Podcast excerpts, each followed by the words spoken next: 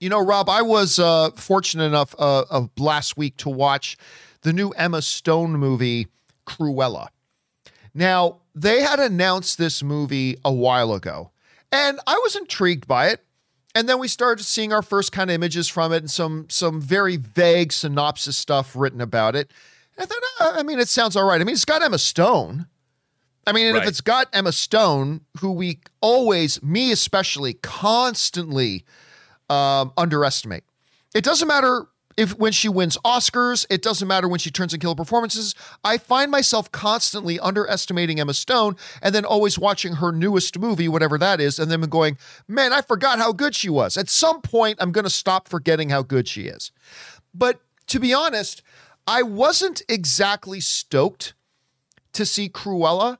Like, I don't think the trailers were great. They, I mean, they were good. I mean, they were fine. They were good trailers. I didn't think they were great. I wasn't totally stoked to see it. So anyway, then I watched it last week, and I forgot that the review embargo for it lifted today. So that's why this isn't off the top.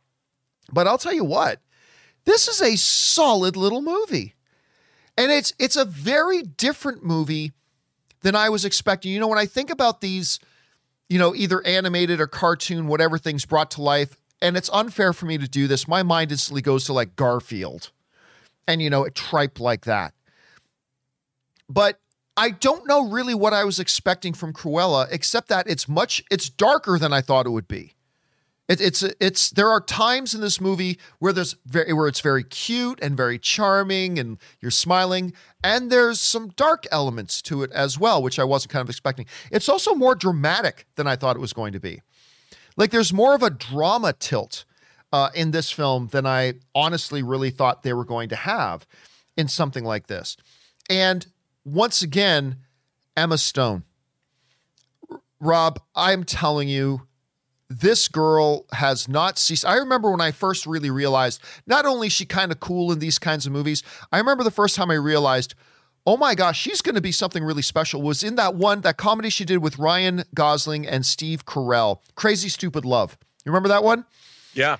Cra- she was so good in Crazy Stupid Love. That was the first time that I like really noticed it. And of course, she's just gotten better and better. She's got an Oscar on her mantle, and she'll have more in the future. Man, she kills it. She really does. She kills it in this movie. Now, I'm not going to say that she's going to win an Oscar for this, but I will say this: if the Academy Awards were held tomorrow, I don't see how she's not one of the nominees. I mean, she's just absolutely great. She carries this movie, she sells this movie. The supporting cast is all wonderful, including uh, what's his name? Paul Hauser. He's really great at. The whole supporting cast is great. Obviously, they have some dogs in it. Half the time, the dogs are CGI. I knew that going into the movie, Rob, that like half the time the dogs are CGI, but it didn't bother me at all. Like when they go CGI in the dogs, it it never felt out of place. Like a lot of times, suddenly characters being replaced with CGI suddenly feels and does. So basically, the idea of Cruella is that it starts with her as a very young girl and she goes through a bit of a tragedy. She loses her mother. She grows up on the streets, gets an opportunity, discovers some secrets, and then, you know, the kind of thing evolves. And I really love it. And Rob, one of the things that they do in it is that I think her real name is Stella, the little Right. girl, but her mother realizes at a very young age Stella's a sweet girl, but she's also got a real mean side. And her mother names that mean side Cruella. And for the longest time, Stella learns to tuck Cruella away. This is all introduced in the first five minutes of the movie. I'm not giving away any big spoilers here. And then that clearly comes into play later on down the line. It's, like I said, it's got actual, real, heavy, dramatic stuff to it. Emma Stone is phenomenal in it. The dogs are adorable in it. It's got a real little bit of a whodunit thing to it. By the way, Mark Strong is in this movie too, and I didn't even realize that. Mark Strong's great in it as well. It's got it's a it's part heist film, which I wasn't expecting. You know, I'm a sucker for heist films, so it's part heist film. Um, all this kind of stuff. Look, is this going to be movie of the year? No. By the time we get to the Rob, by the time we get to the end of 2020 and we do our, you know, kind of top 10 films of the year, is Cruella probably going to be on my top 10 films of the year list? No, probably not. But it's much more solid than I was expecting. It's got more layers to it than I thought that a film like this would have. Emma Stone carries the whole damn thing. I got to tell you, I I enjoyed it. And right now, and I honestly didn't know how other critics would feel about it, but as of right now, it's got a pretty respectable 75% with about almost 80 reviews in there. So, I mean, yeah, top 10 film of the year? No. Solid little movie that I think more people than I originally thought are going to enjoy. Yes. Rob, I know you've been following the Cruella thing for a while. Uh, you haven't had a chance to see it yet, but where's your expectations been? Where's your anticipation level been for a movie like this? You know, I have to tell you, I I it I had no expectations for this movie until I started seeing the trailers. And for whatever reason, it was very different than I thought it was going to be. Because obviously, Cruella de Vil is a fairly campy character, and we've seen the Glenn Close iteration of of the character. And I'm like, it's fine. But this movie made my middle-aged ass quite excited. And I love I I love Emma Stone. I think that she's a really she's a terrific performer both dramatically and uh, her comedy chops are are phenomenal. And uh, things like an Easy A. I, I love Emma Stone and to see this character I'm just I'm really excited to see it. There's nothing about this movie that doesn't look good to me. Yeah, and like I said, uh, uh, uh, again, movie of the year, no. Things we're going to be talking about 10 years from now, no. But uh, again, I thought this was going to be a pretty forgettable little film, and it's not. It's actually really got its charm, and I enjoyed it. Anyway, guys, question is for you. Where are your expectations like right now for Cruella? Maybe you were like me and you didn't have a lot going in. Maybe you've been very excited about it. I don't know. Wherever you are, jump down into the comment section below and let us know your thoughts. Okay, guys. With that down, let's now move into our main topics here today. And how do we select our main topics here on the John Campea Show? Well, it's really simple. You guys program the show. See, whenever you come across a big topic, issue, or story that you feel we should have as a main topic here on the John Campea Show, just go on over anytime 24-7 to www.thejohncampeashow.com slash contact. Once you guys get there, you're going to see a form Fill it out with your topic or question. It's totally free.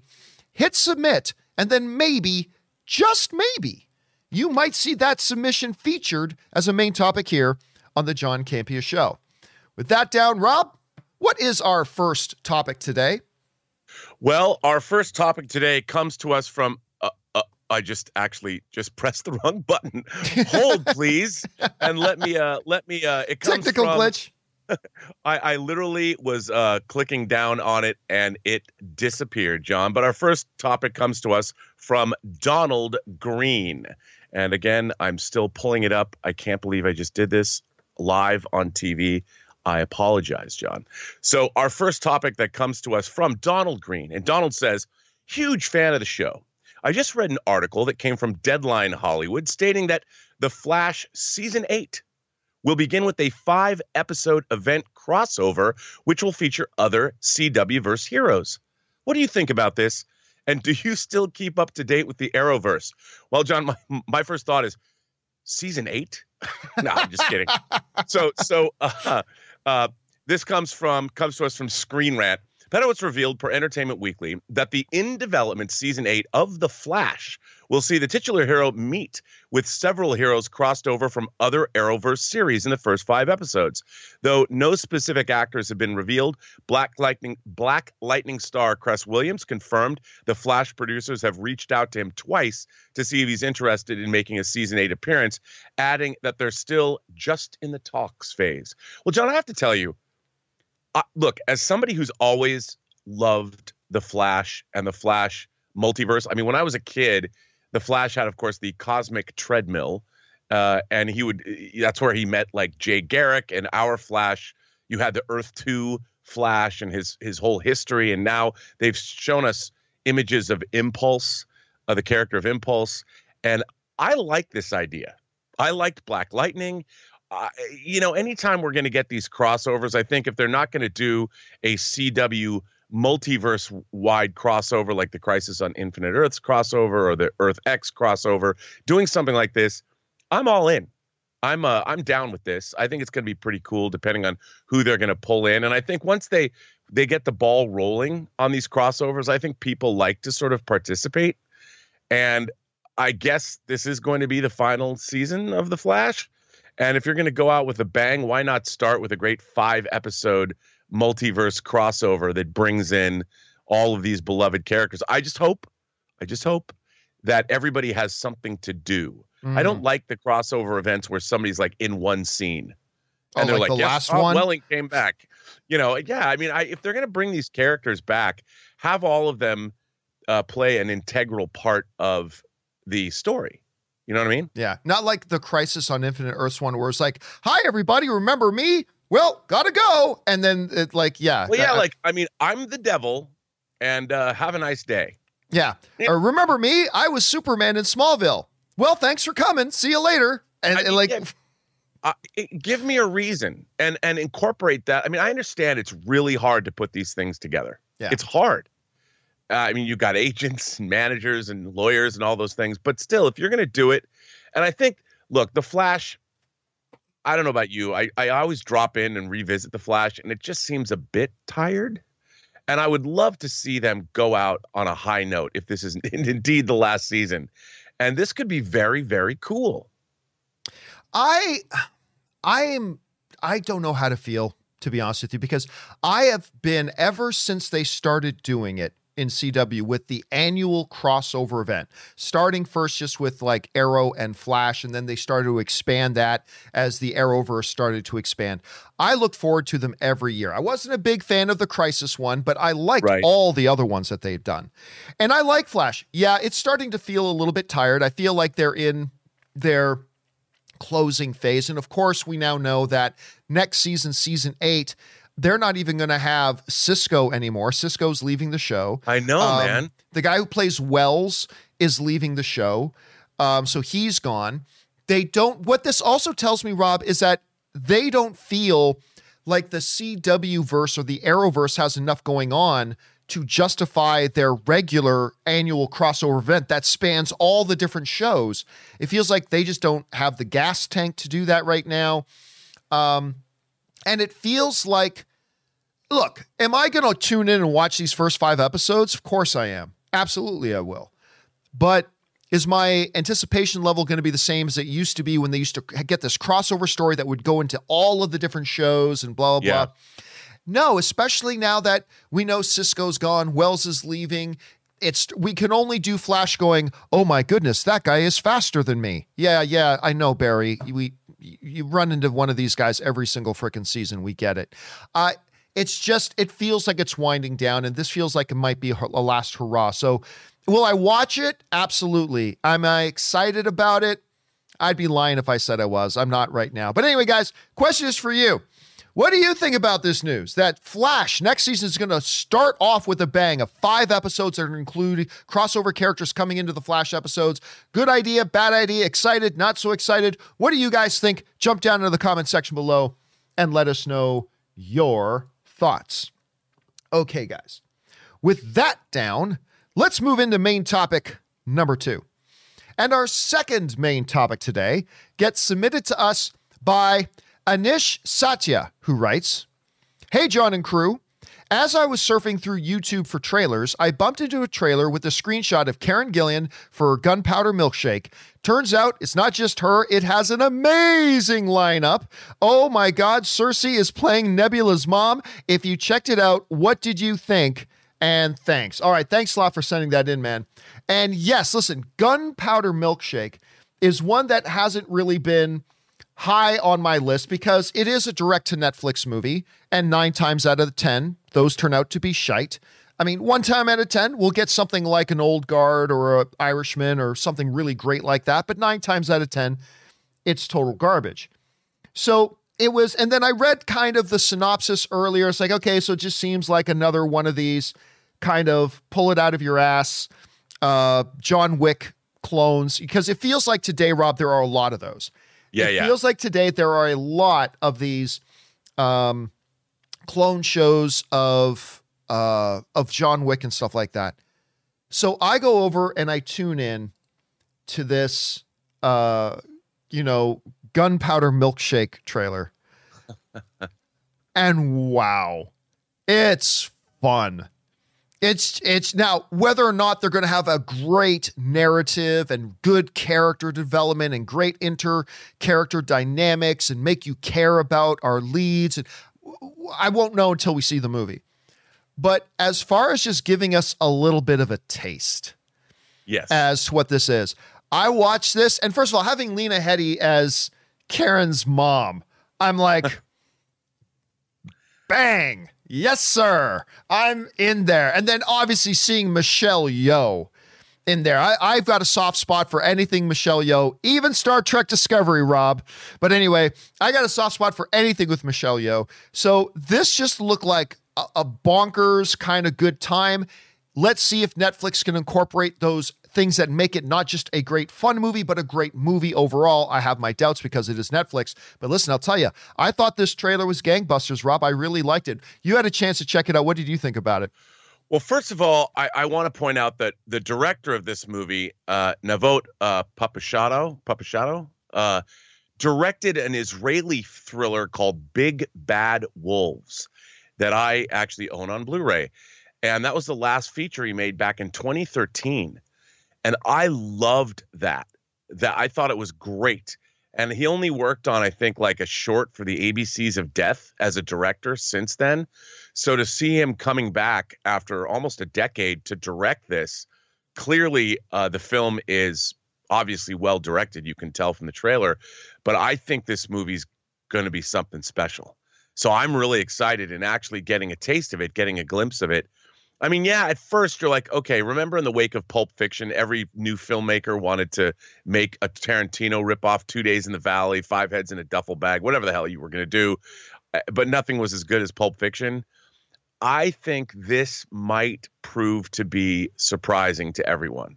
I think this movie looks great. I hope it's great. My fingers are crossed because, man, I love Karen Gillan and I love uh, this cast. Come on. Who doesn't love this cast, but uh, I hope it's going to be great. I really do. She has she is turning into a great little success story, Karen, uh, Karen, because a, a lot of people were introduced to her in Doctor Who. I was not because I don't watch Doctor Who.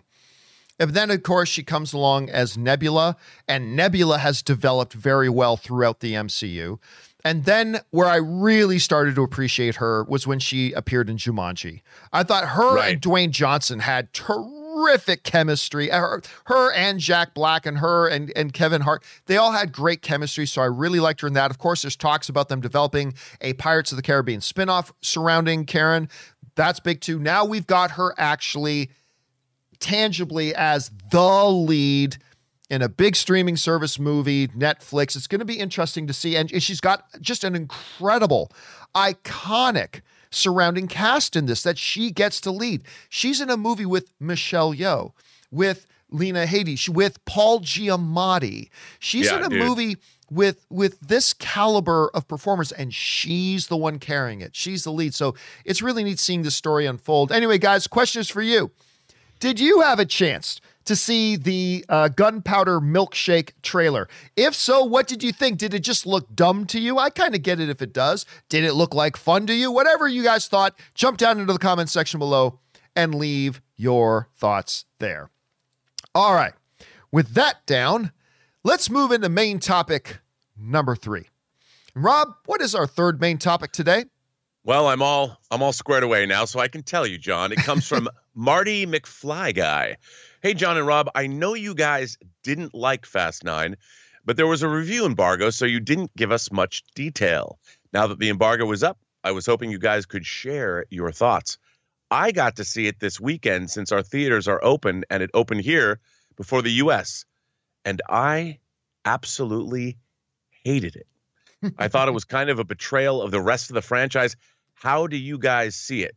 Well, John, before I make any comments, and I, I know you'd probably say this too, maybe minor spoilers here if we're going to talk if you're asking us marty mcfly guy. Uh, i have to agree with you. I have been obviously one of the great proponents of this franchise. I've taken a lot of guff for it from people people like rob you're always talking about verisimilitude and why do you love this franchise so much? Well i've i love this franchise. I think ultimately the whole idea of the family. Uh, to me, I've always thought of it as the multi-ethnic Star Trek, just like well, Star Trek was multi-ethnic, and I liked when I first saw this film, the first Fast and the Furious franchise. living in LA, I love the fact that it had all of these different ethnic subcultures. Like there's the Asian people, there's the Latino people, there's the white people. Like Paul Walker, the cops were the white people, and I loved that it was all a celebration. You know, street racing. Everybody comes together, and uh, everybody's equal except when it comes to your cars, you know, and I like that. And then there was something about the action. I know it was a point break ripoff and all that, but I really enjoyed the fact that it was about cars, you know, and vehicles driving fast on city streets. And we all know what that's like. And there was something exhilarating about it, and I always enjoyed that. And to me, by by the time you get to Fast Five, which is my favorite of that franchise, it gets a little outlandish. But six, seven, and eight have been on a forward trajectory to leave reality behind. And we talked about it before. Uh, but Fast Nine has there's no connection to any real reality at all. There's no physics, even traveling around the world. It just cuts to places. Apparently, uh, now the Fast family has access to military transports whenever they need them. Uh, their their equipment and cars are dropped off, whether it's in the jungles of of South America, I guess, or whether it's in European countries. They just zip around the planet faster than uh, Daenerys Targaryen moved around in season eight on her dragons or season seven in Game of Thrones, man. And I'm just, I'm watching this movie. I felt like I had whiplash. I didn't believe a minute of it.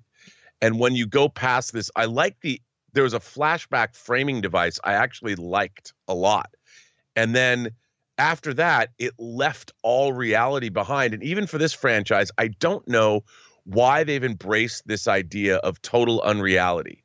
I mean, it's like in popular culture, they've decided that this franchise has become, and also the movies have become so ridiculous. Like in Fast Eight, The Fate of the Furious, you're outrunning a torpedo on the ice that was fired by a nuclear submarine. I'm like, really, really?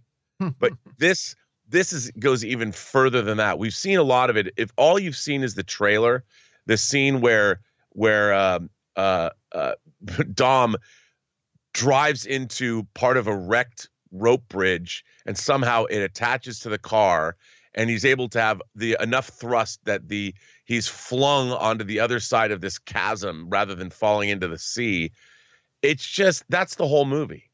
And when nothing when there's no stakes when you know that nobody can get hurt when physics themselves are abandoned and everyone used to joke about uh, some of the characters maybe making it to a certain, maybe call it extraterrestrial locale.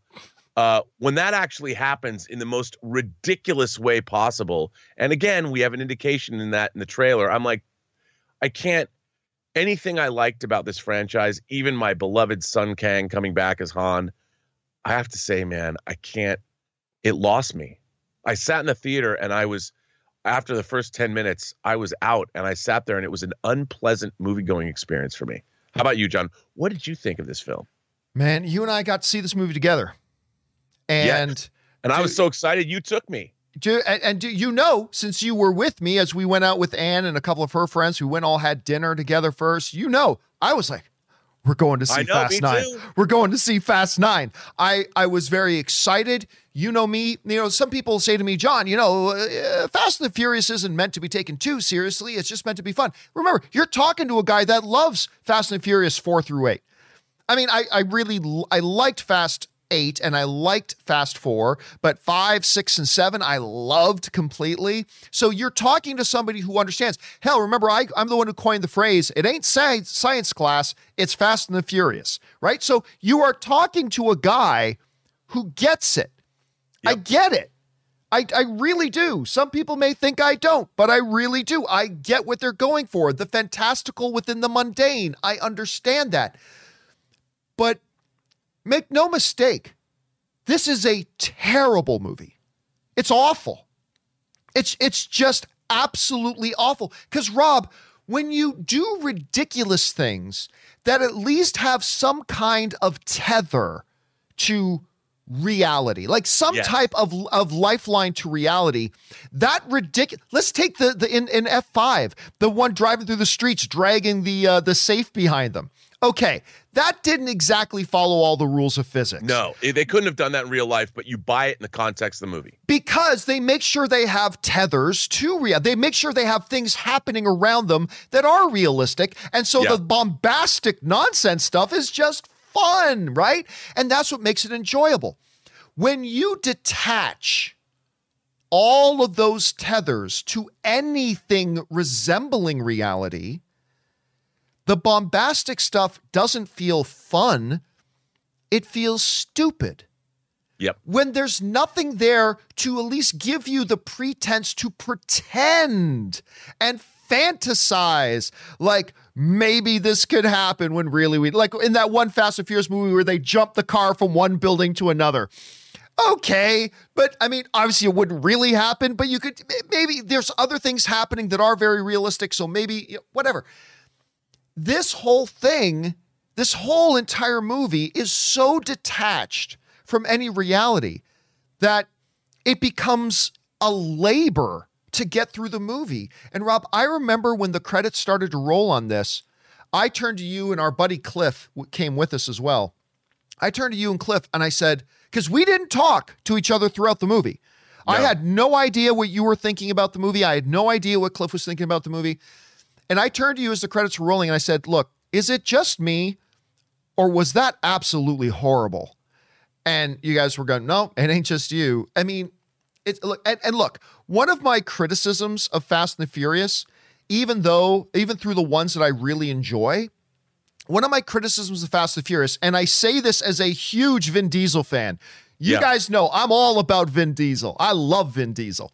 But my one little criticism about all the Fast and Furious movies is that Vin Diesel, being the producer of these things as well, he makes Dom an absolutely invincible character. Like a guy who just grew up as a as a kid who worked on cars. He's like the world's ultimate super spy.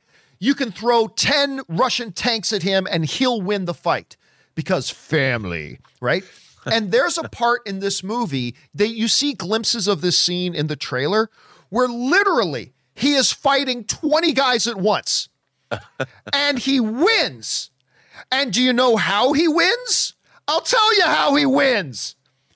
He channeling his, you know, uh, Samson and Delilah strength, going back to some biblical analogies here, literally grabs these giant chains and pulls the roof down and pulls the, the building down with his own mighty Dom arms and just pulls the roof down. And that's how he wins the fight.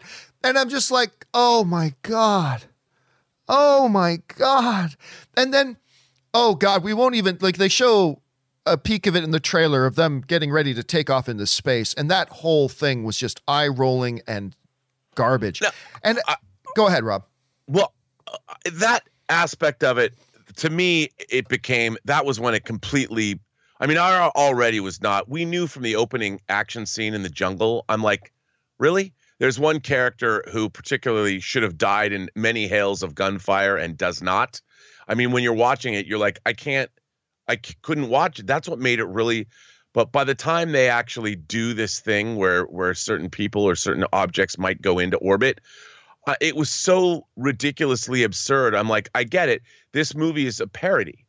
You know, it's and and it was so look, it was all the action sequences were amazing, but because there was no stakes, because you never felt anything mattered, uh, they weren't fun anymore it was just like watching some kid play on his brand new drum set that couldn't know didn't know how to play the drums and i just felt it was noise and i didn't enjoy it yeah no it again and before anybody throws at me i already see people warming up in the chat saying well yeah but john is just supposed to, i i get I, you're talking to a big, big fan of Fast and Furious 4, 5, 6, 7, and even to a degree 8. I get it. I do. But as somebody who gets it, it's just terrible. Like it's, I even, Rob, I put out a tweet for a minute last night saying I'm struggling to decide what is the worst movie I've seen this year so far, Thunder Force or Fa- or Fast Nine. Now I pulled it down because I realized, no, nah, no, nah, Thunder Force is is worse. Thunder Force is worse. So I took that tweet down. But that's how bad this movie is. It's truly, truly awful. And listen, all film is subjective. Just because Rob and I don't like this piece of garbage doesn't mean you won't appreciate. Because remember, all movies they deliver a unique experience that we as individuals have. That means there's going to be movies that I love that you hate, and there's going to be movies that you love and that I hate, and that's great. That's the fun thing about being movie fans. So I'm sure as a movie, there's going to be a lot of people that that enjoy it. But I'm just telling you, as a fan of Fast Four, Five, Six, Seven, and Eight, who loves that they kind of embrace the ridiculous, the the ridiculousness. A guy who is given the quote, "It ain't science class, it's Fast and the Furious." Even I am saying, when you become so detached, it just becomes a Fred Flintstone cartoon. Rob, that's really that's what Fast Nine is. It's a Flintstones yeah. cartoon. Yeah, with, it really with, is. You know, with with you know a giant boulder falling on Fred's head and him just having a little bump on the top. I mean, the whole but, movie is that. It's just ugh. You, you know what else, John? I, I would ask you this, and and uh, a friend of mine was talking about this, and you know, a lot of filmmakers we do play a lot of video games. We like video games, and I felt that this movie was one long video game cutscene because when you're playing video games, it's all about gameplay, and you're never really tethered to necessarily reality. And one of my favorite video game franchises was the Burnout franchise, where you you race cars, and there was one section in it where you see how, if you were in a car accident, you could direct your car that was in an accident while it was exploding or on fire to roll down a street and destroy as many other cars as it could possibly destroy. And I love that franchise. I felt that's what I was watching. I felt I was seeing video game cutscenes or I was watching Burnout as I was playing it. And I'm just wondering is has video game culture permeated filmmaking now where people are so used to playing video games and not worrying about the reality or the physics necessarily that they've allowed it to seep into their filmmaking? And are we doomed to get more of this as we move along? Yeah, I I look, when it comes to Fast and Furious, though, there has been this progression ever since Fast Four. There has been this slope because I really I recognize that in Fast Four is the first time we started to see the Fast and Furious franchise start to embrace its identity that we are a bit ridiculous, right? They tried to be kind of serious in Fast 1, 2, and 3, but it's in 4 that you see them kind of turning that corner saying, we're going to embrace a little bit of the ridiculousness. And then in 5, they pushed a little bit. In 6, they pushed a little bit. In 7, they pushed a little bit more. In 8, a little bit more. And then we ultimately ended up at 9. And look, I see some people saying, well, you know, John, uh, Fast and Furious isn't supposed to, like I said, it ain't science class. It ain't supposed to be Shakespeare. But, you know, nobody goes to Fast and Furious just to see a good movie. They just want to have fun. Well, can't you say the same thing about Thunder Force? Thunder Force was never meant to be a Oscar-winning movie. It was never meant to be Shakespeare. Does that excuse it for being absolutely unwatchably terrible? Uh, no, but again, I say that from my perspective, right? That is the unfortunate experience that I had. You may have a different experience. And if you do, that is awesome. I love it when people love the movies they go to see, even yes. if they're movies I don't like. But again, I'm just telling you, as somebody uh, as two guys who have been super stoked for Fast Nine. As as somebody who's been a big fan of this franchise for the last not all of it, but at least for the last ten years, I I just walked out extreme. To me, this franchise is dead now. I'll look forward to Hobbs and Shaw too, but I, I, mean, to me, pretty much the franchise is dead, but I expect in Hobbs and Shaw 2, they're going to feel like they need to push it even more. And they were right on the borderline with Cyborg Idris Elba. They were right on that borderline about yeah. pushing it as far as you can go with that. But I still enjoyed it. But now I feel they're going to push it even further too. And it's like, eh, I, yeah, to me, the Fast and the Furious franchise is dead to me. But uh, I don't know. Rob, any final thoughts before we move on to our main topic today? Well, look, I still, I still, despite all that, I still like the franchise, you know, and I will be there with bated breath when the inevitable Fast and the Furious. They say they're going to do a trilogy, so we're going to get Fast Ten and Fast Eleven. I, I guess the final. I have no doubt. I'm still, I'm still there for it, John. I have not. It is not dead to me. This franchise is not dead to me. Well, I should say it hasn't ruined my appreciation for the other movies. I still love the other movies. It's just that uh, I I don't I I I think when Fast 10 now eventually comes out, I don't think I'm going to be able to get excited for it. I don't think I'm going to have that excitement that I had going in for Fast 9 because I've been so it's been over a year that I've been looking forward to watching this movie and it's just I don't know. It just, to me, completely crapped the bed, but that's just us. There are other critics who are liking it. Um, I mean, Hollywood Reporter, Variety, they hated it, but I think IndieWire and uh, I think Deadline might have liked it as well. So it's going to be your mileage may vary. Ultimately, all film is subjective. You are not going to have the exact same experience that I had. You are going to have your own experience. Maybe that means you're going to hate it even more than we did. Maybe that means you're going to like it. Maybe it means you're going to love it. Whenever you see it, let me know your thoughts. But anyway, guys, that'll do it for our review of Fast Nine. Uh, I, I I couldn't have been more disappointed. Anyway, guys, jump down into the comments section below and leave us your thoughts. All right, guys. With that now down, let's move on and move to main topic and our main topic today, number four. And our fourth main topic today gets submitted to us by uh, uh, Mercer Create, who writes, Mercier Creates, writes, Hey, John, great show as usual. Thank you, man. Looks like it's a done deal, aside from the long government approval process, as the news started getting around this morning that Amazon has bought MGM for close to $9 billion. I believe the final number is like $8.45 billion or something like that. Uh, the news started getting around this morning that Amazon has bought MGM for close to $9 billion. Thoughts on this deal? And how all these huge new purchases have basically changed the entertainment industry as we know it. All right. Thanks a lot for sending that in, man. Appreciate that. And yes, Rob, we talked about it a little while ago that there were rumblings going around. We've known for a long time that MGM was putting itself up for sale. We've known that.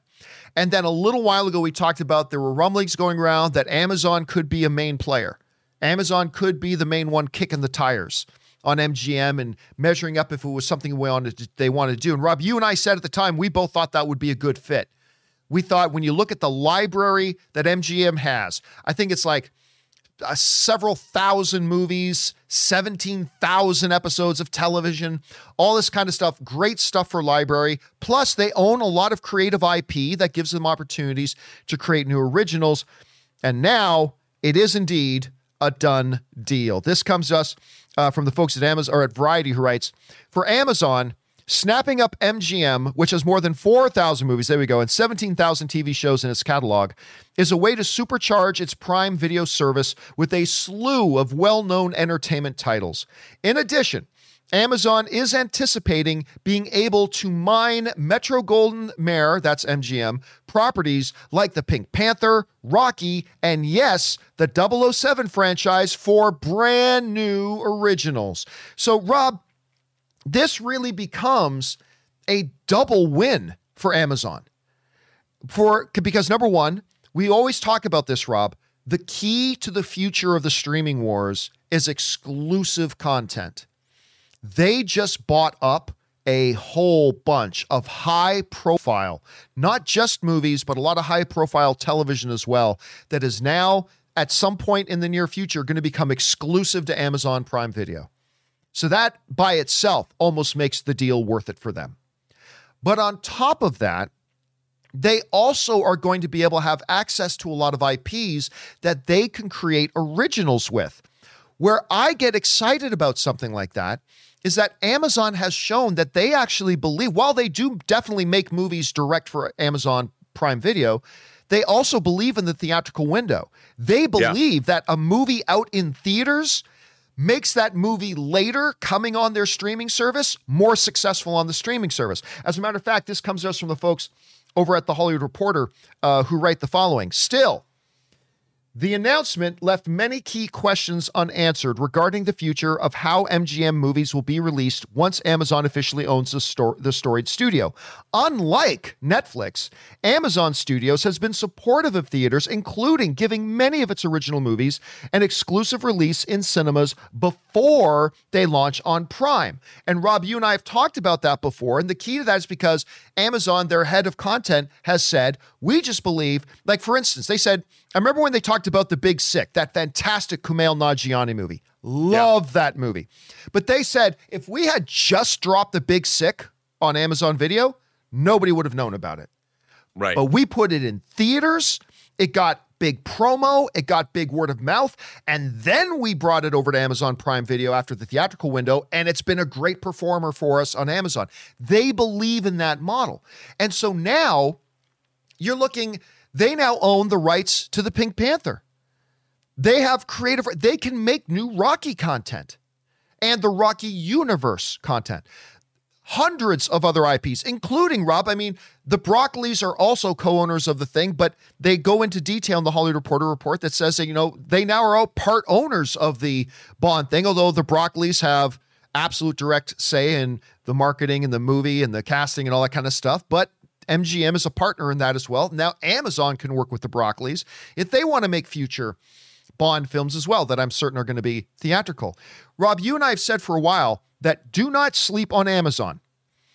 Amazon and Apple, for that matter. Amazon is one of the most valuable companies in the world. They can buy and sell Disney five times over without blinking. Without blinking. They have all the resources in the world, and they have decided they want to get involved in entertainment, and they have done a great job with movies like The Big Sick, with television shows like The Boys or The Marvelous Mrs. Maisel, and a lot of the other great stuff they've put on there as well.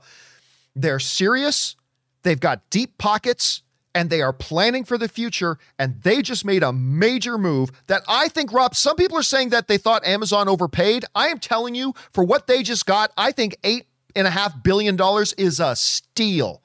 I think they just made a great move. And uh, I think it's a terrific move for Amazon. I think this gives actual massive liquidity to MGM now as a studio. And by the way, Rob, the reports say that MGM is going to remain as a unit under Amazon. It's going to give them all the resources in the world to continue to do the work that they want to do. Rob, I just don't see a downside for this because if Amazon didn't step in and somebody else didn't step in, eh, five years from now, I don't think MGM was going to exist. That roaring lion was going to be gone. And so I think this is really, really interesting and really, really good news for MGM and Amazon. Rob, you had a chance to digest a whole bunch of this. Where are your thoughts on this right now? Well, like you, I mean, I I've loved the MGM brand my whole life. I mean, one of my favorite things in life was seeing the stylized graphic treatment of the MGM logo at the front of 2001: A Space Odyssey. And I I've loved MGM my whole life. I love that roaring lion. And if we can see this studio come back, I mean, obviously MGM I don't remember a time when MGM wasn't in some kind of financial straits. And now I would love to see this come back. I mean, what what's great I think about all this is the studios themselves, movie studios, they barely hang on. They're not a, a, a large margin business. They're not as many times as we hear like, "Oh my god, this movie made 3 billion dollars." The studios don't get all of that money. And so to have Amazon backing a studio, now the studio still has to make great product. You still need very talented people to be making the movies there and to be making the decisions there. But I love to see that this this brand that's over 100 years old now to come back and continue on and hopefully have its luster restored to it is exciting to me. And and I'm hoping that one of the great things about these streaming companies it's giving these studios a little bit more financial stability. They've they can cash flow things. Um, the economics work differently than if it was a standalone studio. So I'm hoping, like you said, that it's a good thing. But again, what's really important is to still make great movies and great content because at the end of the day, if you're not doing that, you're not doing the very thing that you're supposed to be doing. And if that's not happening, well, that's that's bad. So it's still up to the studios to carry themselves and and and make good stuff, which means you need great executives with vision, that love movies, that hire the right people to make the great things that we all want to see, that are are theatrically released and do well, and then also become draws on Amazon Prime. So let's hope they do that. And and that's going to be that. And Rob, I remember a while ago. Uh, this would be months ago. Somebody asked, "Hey, you know, uh, five years from now, what are going to be like the top four streaming services?" And I remember we put on that list that Amazon Prime and Apple TV Plus are going to be in those top four, maybe even in the top two. Um, and people, oh, wait, oh, they're barely a footprint. And we said at the time, listen, these are companies that are the two biggest companies in the world. They don't do anything willy nilly. They have both decided that we are taking the entertainment space seriously and we are going to make major investments in them. They have all the platform reach in the world when you're talking about Apple's uh, you know, ecosystem, and when you're talking about Amazon with its own platforms like the Fire Stick and all that kind of stuff, the Apple TV, all that sort of stuff, and more importantly, they compared to other studios, including Disney and Warner Brothers, they have unlimited resources. They have mm. the resolve, they have the resources, they have the platforms, and they have the reach. They are going to be two of the probably top three streaming services five years from now. And I think moves like this, acquiring an MGM and that library, Rob, that library that they're getting on top of all the IP they can now create things with. I think RoboCop is a part of that as well. So actually, I, there, I think it was Variety has a big list of like of all the IP that Amazon is now going to own, and it's an impressive list that gives them a lot of interesting options in the future. Now, some people are asking Rob a very, very good question in the immediate. What does this mean for No Time to Die? And I understand. I see a lot of people writing in and asking this question What does this mean for No Time to Die? It doesn't mean anything for No Time to Die. No Time to Die is going to come out and be in theaters long before this deal is ever finalized and before it gets final government approval. But even if Amazon took over the company today, it really wouldn't mean anything for it. They would still follow through with their plans and stuff like that. And 007, at least for the foreseeable future, Amazon, obviously, because we've already talked about the Hollywood Reporter report, they totally believe in putting their movies in theaters because well, they think it helps their streaming services. Yeah, they they actually Eon, which is Barbara Broccoli and Michael Wilson's company, released a statement today, according to Deadline, that says we are committed to continuing to make James Bond films for the worldwide theatrical audience and that it is going to go exclusively theatrical. Yeah, which is exactly what Amazon's philosophy has been for other than their, you know, the movies they specifically make to put directly onto streaming and stuff like that. They love the theatrical model. So, you know, I think this is good stuff. John, I mean, we talk about things like having a Bond universe. I would love to see them go back and readapt all of the Bond novels, but make them period pieces again. Mm. So go back and do like a James Bond series where you adapt, say, a book a season and really expand them and maybe start them post World War II. You could actually see James Bond's career as part of the Brit in the British Navy, which we've never really seen. And you go back and you just readapt. Who wouldn't watch that? You find somebody if you if you could find somebody like a Henry Cavill to play a Bond and you knew you were going to make all the Bond books and and set them between the end of World War II to say 1965, cover that 20 year period of time, that could be dope. I would love to see something like that. Yeah, I mean, but also think about too, Rob. Like a, a lot of people have been saying for a long time that with like 007, there is if you look all the rage is cinematic universe. If you want to do that, then tell some stories about 003. Right tell some stories about 009. Like you can you can do a cinematic universe type thing here and you can create these other super spies that are very fundamentally different from James and you can create other adventures and things like that. And then later you can do an Avengers type thing where 003, 007, 009, and 006 together, and they're all teaming up to go and take on I don't know who, being led by Henry Cavill as James Bond. The reason a lot of us keep saying Henry Cavill is because he was the runner up to play Bond to Daniel Craig. If they didn't pick Craig, Henry Cavill was the next guy they were going to pick. But Anyway, this goes way beyond Bond. I mean, it goes way beyond Bond. There's a lot of existing content and a lot of intellectual IP that Amazon just got control of. Again, this gives a fresh injection of life into MGM Studios. It gives brand new content to Amazon, and I think they got it for a good price. End of the day, I think this is a great deal. The question is for you guys what do you think about this deal? Are you concerned about it? Do you really not care about any of the properties that belong to MGM? A, a, lot of us certainly do. Do you think this is a good move for them, a bad move, win win? What do you guys think? Jump down into the comment section below and let us know your thoughts. Okay, guys.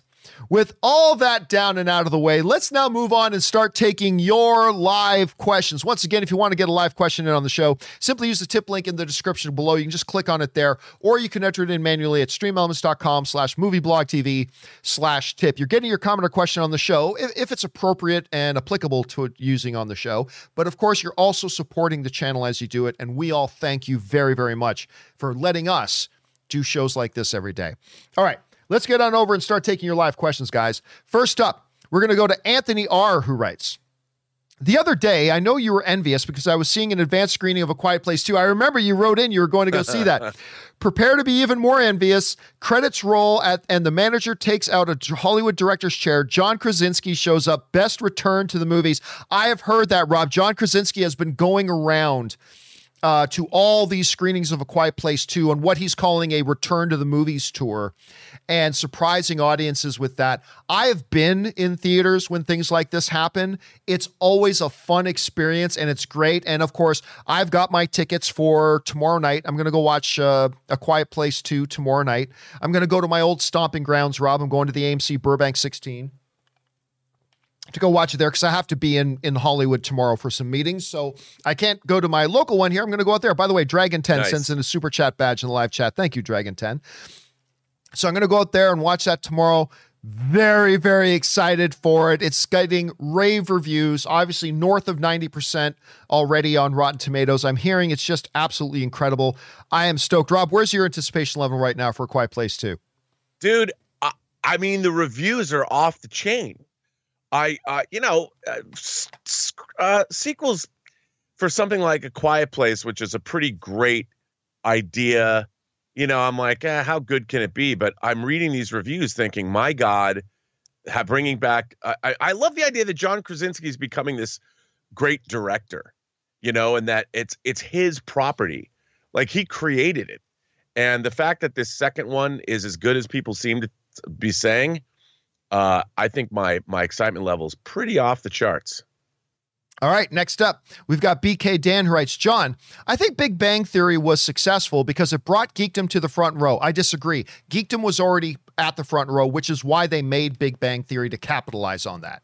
That's why Big Bang Theory got made, is because the geek culture were now the mainstream. And so they were capitalizing on that. Listen, the Big Bang Theory, despite the fact that I didn't like it, it was successful because it was successful.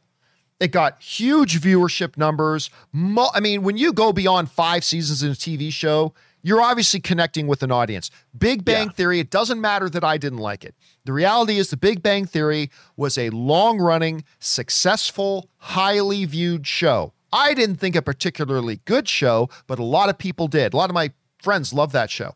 But it didn't bring Geekdom to the front row. Geekdom made it to the front row. And so they were like, let's take advantage of that and make a show about Geekdom, even though they clearly didn't understand Geekdom. But uh, it was successful because it was successful. And it uh, doesn't matter that I didn't like it. Can't deny that it was an absolutely successful show.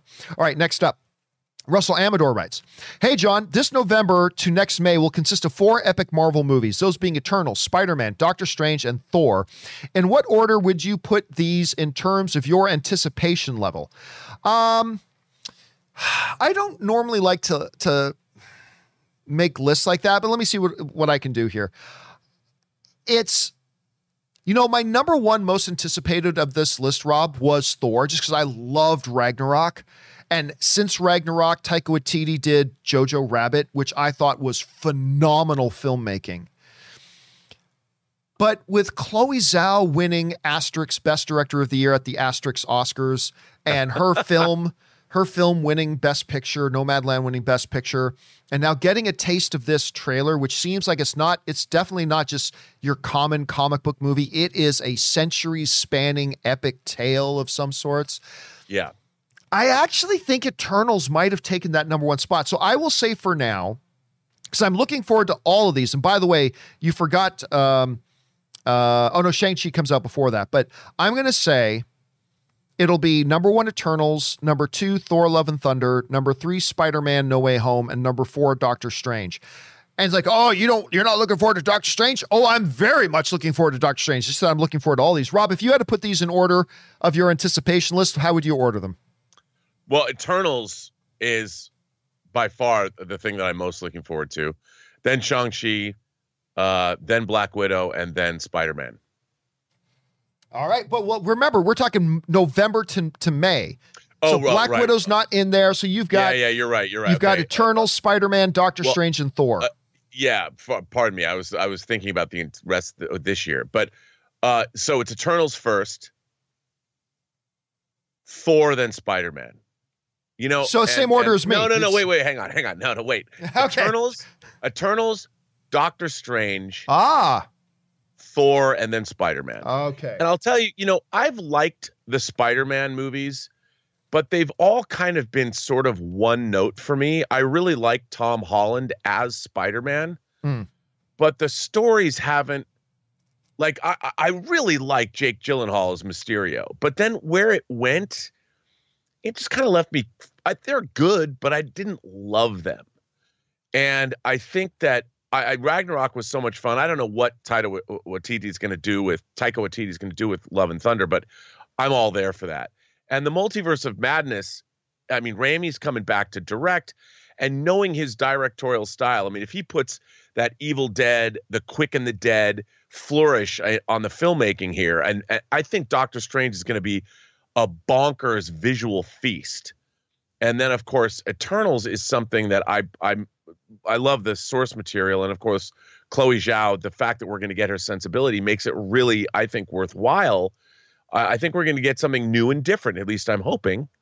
So I'm really optimistic about these films. And a lot of people are saying, John, we're in the midst of a Marvel backlash anyway, where I, I don't know why, but I mean, also I want to just throw in Loki into the mix of this. I know it comes out or before, but I think Marvel's really kind of gone off the deep end in terms of their bonkers choices, and I'm all there for it. I think that, you know, they already did something galaxy spanning, universal spanning that's epic, and now they're going to take us into the bonkers nature of what the Marvel universe can be with the time variance authority, the multiverse of madness, whatever happens in Love and Thunder, and maybe, you know, the multiverse that even Spider-Man might touch on. I can't wait.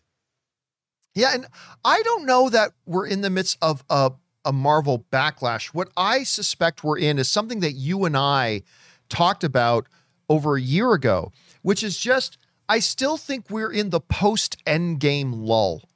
You know that that Mm. Endgame happened. You had your crescendo. You know, every we all blew our proverbial loads that would have been pent up for 10 plus years and 20 plus movies as the MCU built up. And yes, we've had a couple of TV shows. Like we had WandaVision, which is great, and we had Falcon Winter Soldier, which is great. But I think it's just we're still sensing that overall lack of Marvel passion that was around during the days of Endgame because we hit the crescendo. They're going to have to rebuild it. And it's going to be interesting to see if Black Widow can, as a theatrical experience, start to do that or not. Anyway, it's going to be interesting to see. All right, next up, we've got Shane who writes Who's your favorite member of the Fantastic Four, and who would you cast in the role? I don't do X actor and X role picks, just so you know.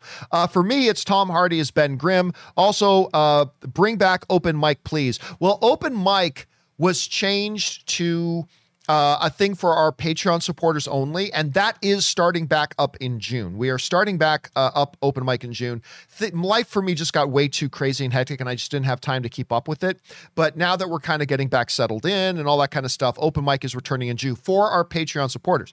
Um, I mean, it's made available to everybody else on the podcast feed, but it is uh, it's only for questions and topics submitted by our Patreon supporters. Anyway, uh, yeah, I don't do X actor and X role things because you say Tom Hardy is Ben Grimm, but maybe the script for Fantastic Four makes Tom Hardy the absolute worst fit for it. You just never know. So, I'd say my favorite member of the Fantastic Four, though, is probably Grimm. Is probably the thing.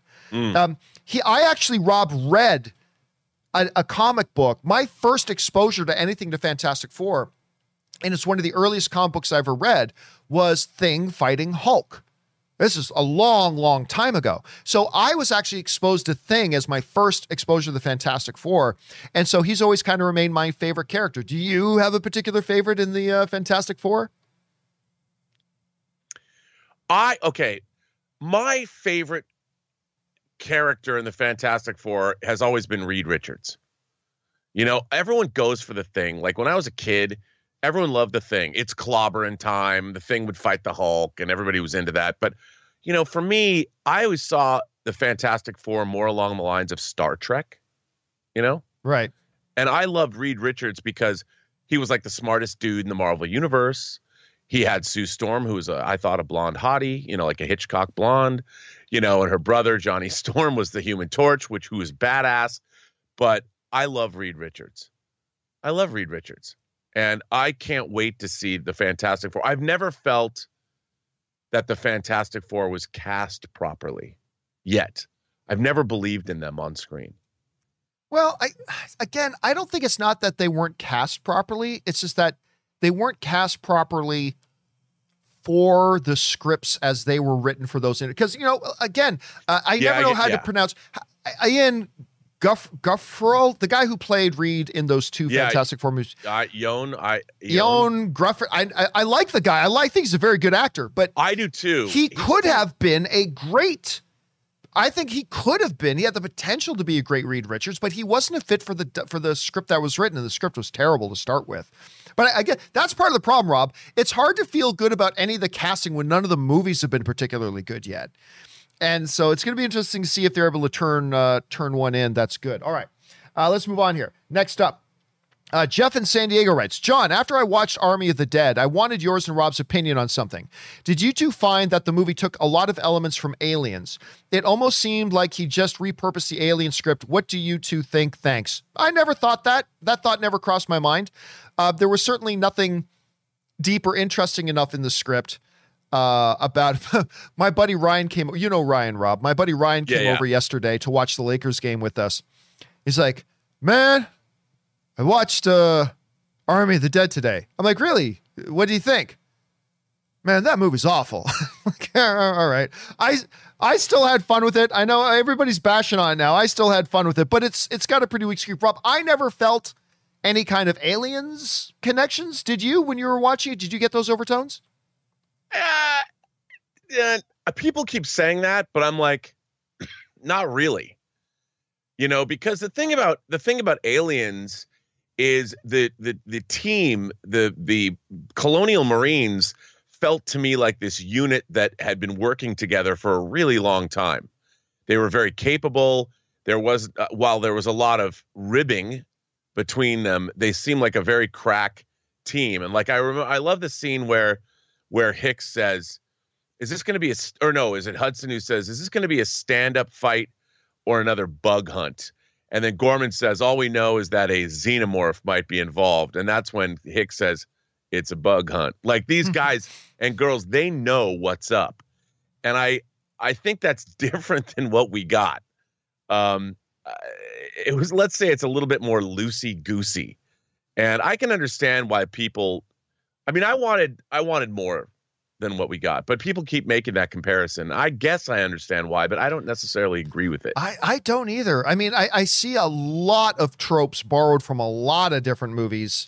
Yeah, put in there, but I, I, I don't know. But that's just me. And listen, it's it all depends on how the movie hits you, and if it hits you in such a way that it's really reminiscent of Aliens, great. It didn't hit me that way, but that's perfectly fine. All right, next up.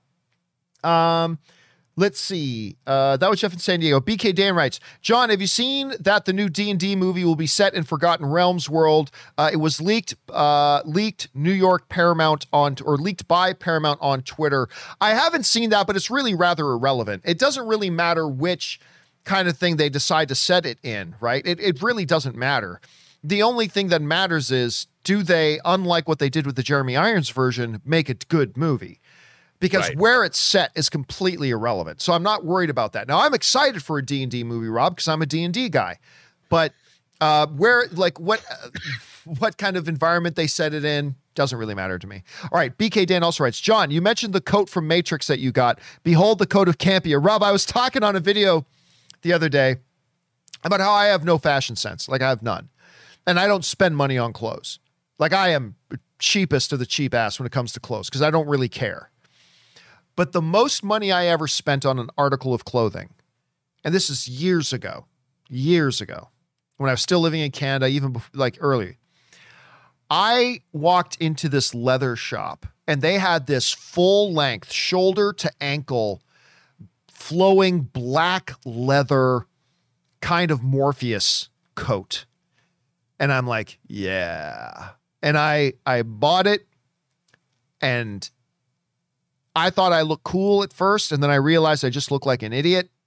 And I pe- spent more money on that than I've ever spent on an article of clothing and I never wore it again and I never ever spent more I never spent like people buy like I, Rob I've had staff members that walk in like, like granted some of the girls who've worked with us i mean like that's part of the image and i get it so you're kind of investing in that but like i've had staff members walk in wearing like $400 pairs of jeans and i'm like i paid 35 bucks for mine at walmart i mean that's Yeah, yeah. yeah that's just me. Oh you know what? You know that came up as a part of your discussion about your coat. That's when i was talking about it. Was was your coat came Yeah, up and i was like yeah no mine mine mine is Well, I- I think also that it's important to dress for the milieu that you work in. For instance, if I worked in finance, like when I watch American Psycho, I love seeing those dudes in their bespoke suits and their bespoke business cards. If I worked in finance, I would have all Savile Row bespoke tailored suits of the best material because the way you present yourself is the way that you're going to do business. And I think you're really making a statement. Just like if you if you go into a meeting, say with a Hollywood, like uh, you're you're hired to direct something, and you walk in, like maybe you can go in in jeans and a and a and a hoodie. You could, but I also think that it's just the way our society is. People size you up, and like when I'm here on YouTube wearing cool geeky T-shirts that have you know arcane references, like this shirt I'm wearing right now is about Chinatown. If people understand, like, oh, J.J. Gittes, uh, that's Jack Nicholson's character from Polanski's Chinatown, then it gives me, I think, a certain level of credibility within the geek world. But if I was wearing a coat and tie doing this, I think it would be a little weird and off putting. so, you know, I think dressing the part is important because you have to put an image forward because I think that's just how people people work. But also, you know, I've gotten to the point in my life where I used to dress up a lot more back in like my early 20s wearing linen suit jackets because I wanted to be like Crockett and Tubbs, but and going out at night meeting uh, hot women, you know, and when you're 23, 24, 25. But now I'm an old man with one foot in the grave and I'm just I just want to be comfortable. Yep. Yeah, that that's been me since I was 19. I just want to be comfortable. I just wear something that's comfortable. All right, next up, BK Dan writes, John just wanted to mention that Star Wars turned 44 today, the 25th of May, 1977. Yep, very aware of Star Wars. I don't like commemorate every single birthday. Like next year, we'll probably make a big deal out of the the the birthday of the original Star Wars be turning 45. That's a significant like just like we did for its 40th anniversary and stuff like that. But yes, everybody, you know, May the 4th is Star Wars Day. Really, it's May the 25th is Star Wars Day, but there's that. All right, Jesse writes I don't think a future Batman fatigue is coming. I mean, we've already had three Nolan films uh, Affleck's Batman, the Batman Arkham series, the Lego Batman movie and games, the Telltale Batman series, Gotham, uh, Batman animated movies, and Pennyworth with no issues. Ah, no. See, that's where I believe that's where you're wrong, Jesse. With no issues? No, there have been issues.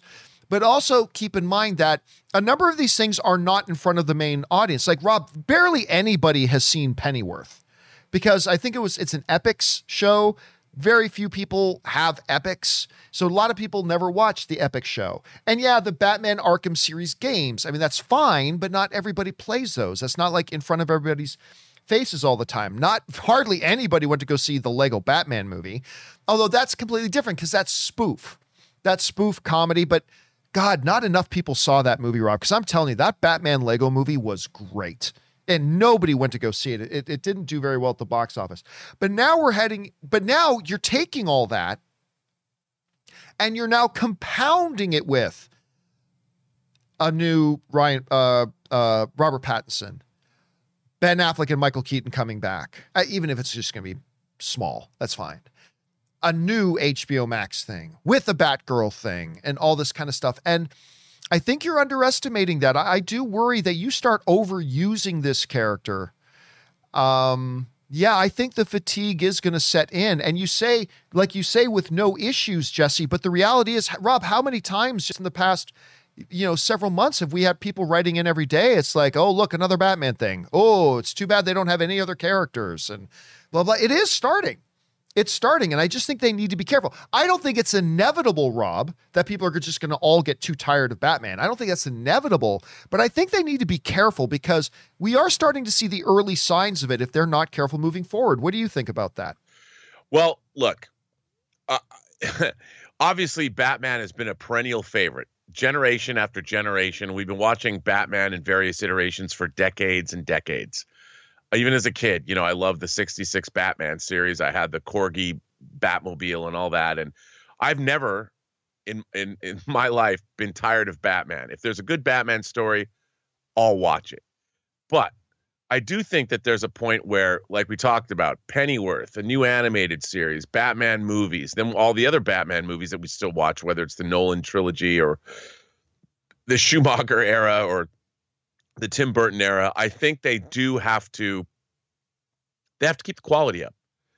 You know, they have to make sure that the Batman brand doesn't lose its luster like it did when we got Batman and Robin. Because one misstep can torpedo an entire all the all the love you have for a franchise can be torpedoed by one you know one step off a cliff. So you've got to be careful.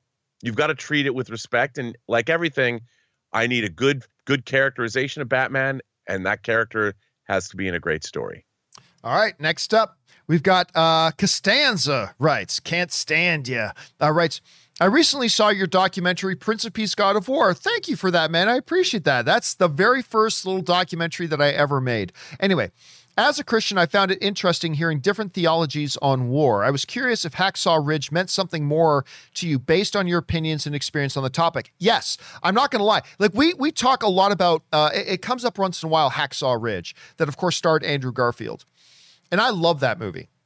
And yes, actually, I, I, think you're right on the money. Part of the, you know, when you look at the subject matter of my documentary, Prince of Peace, God of War, that is a very big part about why I found that movie very, very special. Because at the heart of it, Rob, when you get in that you have this man played by Andrew Garfield, is based on a true story, who completely, a very devout religious guy who just believes that as a Christian, I cannot harm people. I'm not going to harm people. I'm not going to shoot people because that's not what Jesus would do, you know, sort of thing. And, but he enlists in the military and he goes in, he doesn't carry a gun, and all he does is he runs into battle to find wounded and injured soldiers to pull them out of the battle. So, they, and he even does it for enemy soldiers. He runs in and pulls enemy soldiers who are wounded out to help them out. And I, I love stories, even when they don't line up with my own personal point of view, Rob. I love stories that tell the stories of characters who are so committed to their basic understanding and philosophical outlook on life that they're willing to die for it. And watching the story, I just found the story of this guy in Hacksaw Ridge so moving and so powerful. Uh, I just thought it was absolutely great. So it worked for me on many levels. And yes, absolutely, Costanza. Uh, one of the reasons it worked so well for me was absolutely because of the documentary I had done. Because I had spent two years working on that documentary and you know talking to all these people about the different points of view, and then to see it kind of brought to life in that movie made it very special for me. So I, I did like that a lot. All right, mm. next up, uh, the Spanker writes. In the 90s, there was a great alien abduction horror series or scene from a so-so movie called Fire in the Sky. I, I remember Fire in the Sky. Uh, Dude, that seen... scene is epic. Yes. By the way, epic. And if you don't mind my asking, what are your thoughts on the Pentagon's plans to report on UFOs to Congress next month? Oh, I don't give a shit. I, I really don't give a shit about any of that stuff. I, Come I on, man. I, I want to believe. I mean, look, everybody just got to understand. All the stuff on UFOs is that look, here's my basic understanding of this. What is a UFO? Literally, what is a UFO? It's an unidentified flying object. Like it could be any, there's still, just because you don't have, here's the problem with us as human beings. If we don't have an explanation for something, we instantly jump to something really extreme. And again, I'm not saying I don't believe in aliens. The universe is a big, vast space and whatever. And I'm not even saying I'm sitting here telling you I'm convinced aliens have never visited our world. I'm not I'm not saying that they have. I'm not saying that they haven't, but I I don't give a crap about all this UFO nonsense. I really don't. To me, until you've got something concrete to say, I really don't care. But uh, Rob, you clearly do. You you are you are our Fox Mulder in this situation here. Well, as someone who has had a lifelong interest, you know, when I was a kid, our local library had all these books on strange phenomenon, spontaneous human combustion, the Bermuda Triangle, UFOs. I read them all. And I one day I came across a, a, an account of one of my dad's friends, this guy named Captain John Harder. And this book that I was reading, not knowing that I knew him, had an account of when he saw a UFO in a plane and it was reported and I got to ask him directly. I said, "Is this true?" And he kind of sheepishly said, "Well, yes, yes." And he'd flew like he'd flown every plane in World War II. And I said, "You really saw a UFO?" And he said, "I've I saw something I couldn't explain. In all of my years of flying, there was something I saw and the account that was reported was actually true according to him. And now we've got according to this report, there's satellite telemetry we now have real data about they're now calling them uh, UAPs, unidentified aerial phenomenon, instead of objects. And I just like the idea. Look, man, if I get to be alive, John, when we have first contact with an alien civilization, that my life would be complete. Do I think it's happening? I don't know. But it's going to be interesting. I can't wait to hear the details of this report and I can't believe that we're going to get something maybe that would be surprising to people. So for me, bring it on. Aliens are real. Can't wait to meet them. I will sign up to go on the first trip to their home world, even if they decide to eat me, like in the Twilight Zone episode, to serve man. How to serve mankind. Um, all right, next up. Uh, BK Dan writes, also, John, the late Andreas uh, Kats- Katsulas uh, was another crossover between Star Trek and Babylon 5. G'Kar on Babylon 5 and Tomalak on Star Trek. Yeah, Rob, we were talking the other day. I don't think you were here for it, but we were talking. Uh, Babylon 5 came up. And as mentioned, there's a friend of mine who's like the diehardest of diehard Babylon 5 fans. And a lot of my friends who are really into sci fi loved Babylon 5. I didn't get nearly as much into Babylon 5 as a lot of my friends did, but we talked about the connection between Star Trek, and I mentioned that uh, I, I, believe I always mispronounce his name, but Walter Koenig is that how you pronounce Chekhov's name? Walter anyway, Koenig. Koenig. Koenig? Okay. Yeah. Koenig. So he was like this had a significant role in Babylon 5 and of course was in Star Trek. And apparently so this guy uh, was is that Tom like wasn't he like uh like one of the Romulan guys? I can't remember specifically. Yeah. You mean Katsulas? He was uh, Commander Tomalak. Yes. Yeah, he played that, and then he was G'Kar also in, in Babylon Five. Ah, there you go. Another connection. Thanks for that, BK Dan. All right, next up, Wes Maurer writes. Hey, John and Rob, just curious if you noticed that it was actually Anya Taylor Joy doing the singing in the Last Night in Soho trailer. I didn't notice. I don't know if that's true or not. I mean, if she was, that's amazing.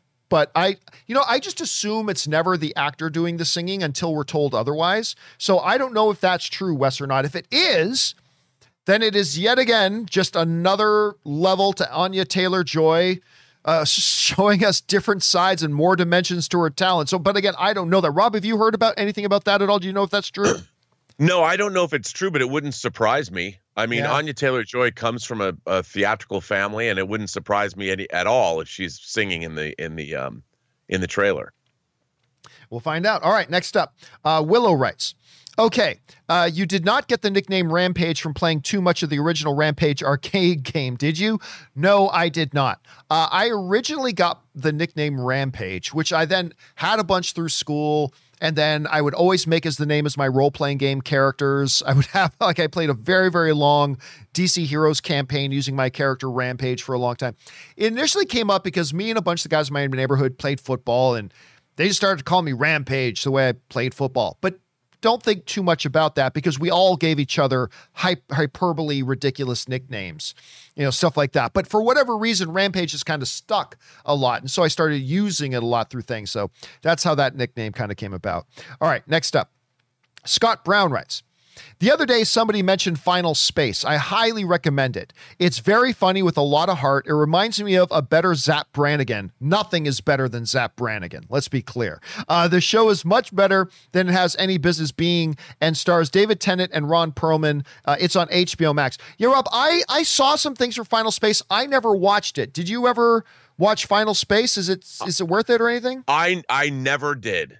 And I, I I'm sorry to say that I did not I have not watched it. I have also not heard a lot about it. I mean, I've heard a few people mention that they watch it and like it, but just because Scott brought up Zapp Brannigan, I'm not a huge Futurama fan. Uh, don't get me wrong, I'll, I'll pop on a thing of Futurama and, and enjoy it here and there, but I'm not like a, a massive, massive fan. But Zapp Brannigan, I don't know if you're familiar with him, Rob. He is a Captain Kirk esque character on uh, Futurama that is a recur. It recurs once in a while, and he's got this Captain Kirk kind of thing about him. But I everything about Zapp Brannigan kills me. I remember the first time I saw Zapp Brannigan in a Futurama episode. Ah, yes, my victory at whichever battle it was. We were facing a legion of killbots, and I knew though the secret to the killbots is they have a preset kill limit. So I sent wave after wave of my own men at them until they killed their kill limit, and then I defeated them. It's just like, I just remember him saying, I sent wave after wave of my own men. Anyway, Zapp Brannigan uh, kills. But no, I have not seen Final Space yet, but, uh, but thanks for putting that out there, Scott. All right, next up. Uh, Murray Reich writes, uh, you should check out from Screen Junkie's second channel, Fandom Entertainment. Uh, there's a video called By the Numbers The Crimes of Batman. They basically showcase how many murders or damages he has committed in each franchise, with each total uh, very fascinating. Well, listen, there's, I- have talked about this one video a lot, Rob. There, I th- believe it's Mr. Sunday Movies, had has made a great video about Batman's kill count in Batman movies because everybody was complaining, oh, the Ben Affleck Batman killed people. He wouldn't do that. And then, so he goes through, oh, yeah, you want an actual count of all the times Batman has killed on screen already? Not even counting the animated stuff, just counting just the live action movies. From Nolan's movies, the Schumacher things, all the way through, they're just showing here's all Batman killing, the Michael Keaton Batman movies, and it's like a very big number, like a very big number. But today, people wanted to complain about it today, even though they've never complained about it before. But I thought it was really interesting. Rob, have you ever seen that Mr. Sunday movies uh, video, or have you seen this uh, uh, the numbers, the crimes of Batman? I haven't seen that other one. I haven't seen that particular video, but I've definitely seen various iterations of that, like how many, how many, not just who, how many kills, but how many people, uh, how many crimes Batman has committed, whether it's personal violations. And I'm like, I just find it so interesting th- this idea that Batman is never killed or Superman's never killed. I mean, give me a break. of course they have. these, these things are going to happen. There's going to be collateral damage. They're fighting crime. I mean, Superman's frequently fighting people who have the technology to destroy cities. So, you know, not everybody gets brought to justice the way you might want them to be. All right. Next up, uh, we've got Ryan G who writes, Hey, John or Rob, if he's here, and Rob is here as a matter of fact. This Hello. question is for both of you, and here it is. I can't believe you two say you don't like the Big Bang Theory. Uh, it's for geeks and a geek and uh, and and a geek and nerd, and I found it really funny. Uh, for shame, John and Rob. Well, here's the thing. Yeah, they made it for geeks, but they don't understand geekdom. That that's that's always been my problem with it. It's like it's clearly a show for geeks, but it's being written by people who don't understand geek culture. They just like read some headlines and it's it's like, "Hey, don't uh, don't the kiddies say if they like something that it's fat?" Yeah, let's let's say fat. And you know, that's that's just as it struck me. Now, again, it's a TV show, which means it's art, which means it's subjective. And if it hits you in such a way that's and by the way, clearly a lot of people liked it, man, because it lasted a lot of seasons with huge viewership numbers. I'm not taking away from its success or the mark or the imprint that it made at all. It obviously did a lot of things right. But to me, it was faux geekdom. It was faux geek culture. They kind of took the surface cliches of geekdom and tried to say, "Look, we're down with the kiddies. We know what's," and it's like you don't, you clearly don't understand this. But just because that's how it hit me doesn't mean it's not how it should hit you. So I'm not going to say shame on you for liking it but I will also not accept you saying shame on me for not liking it because I I respect that it worked for you. That's great. Just because I didn't like it doesn't mean you shouldn't. But no, I, I just it hit me in such a way that it was targeted at geeks being made by somebody who simply didn't understand geeks. But but that was just me. I don't know, Rob. What would you say to that? Well, I think you're absolutely right. I mean. Uh, I'm a geek. I'm a lifelong geek, and I I'm a different kind of a geek than I, I didn't recognize myself at all in Big Bang Theory. I thought it was it was the public perception of what geeks are. It was playing on stereotypes that were decades old. And I get it. I mean, there's a lot of amusing stuff in there, but you know, I, I in a way, I saw it kind of as a sideshow show. It was the way you'd go, the way you used, you used to go to carnivals and see the freaks you know, back in the day, that's what it was doing. You know, it was it was showing you a subculture and in, in a way mocking that subculture. And uh, it's like, hey, look at these people. You don't want to be one of them, do you? But we'll still laugh at them. Ha ha ha. But All right, I, I agree. I agree. All right, next up, we got Ryan G who writes, Hey, John, I love your rant on Batman. I'm not quite sure which rant on Batman that is. Uh, I loved all the Batman except for Batfleck Batman. I It's my favorite Batman is Batfleck Batman. Anyway, at least the Batman versus Superman version, not the Justice League version.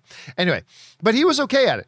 Maybe Battinson will be a little better than Ben's version of Batman. Who knows? That's the question. Yeah, look, and again, it's all subjective. I, to me, the iteration of Batman portrayed by Ben Affleck in Batman vs. Superman, while not the best movie, it was my all time favorite iteration of Batman live action on the big screen.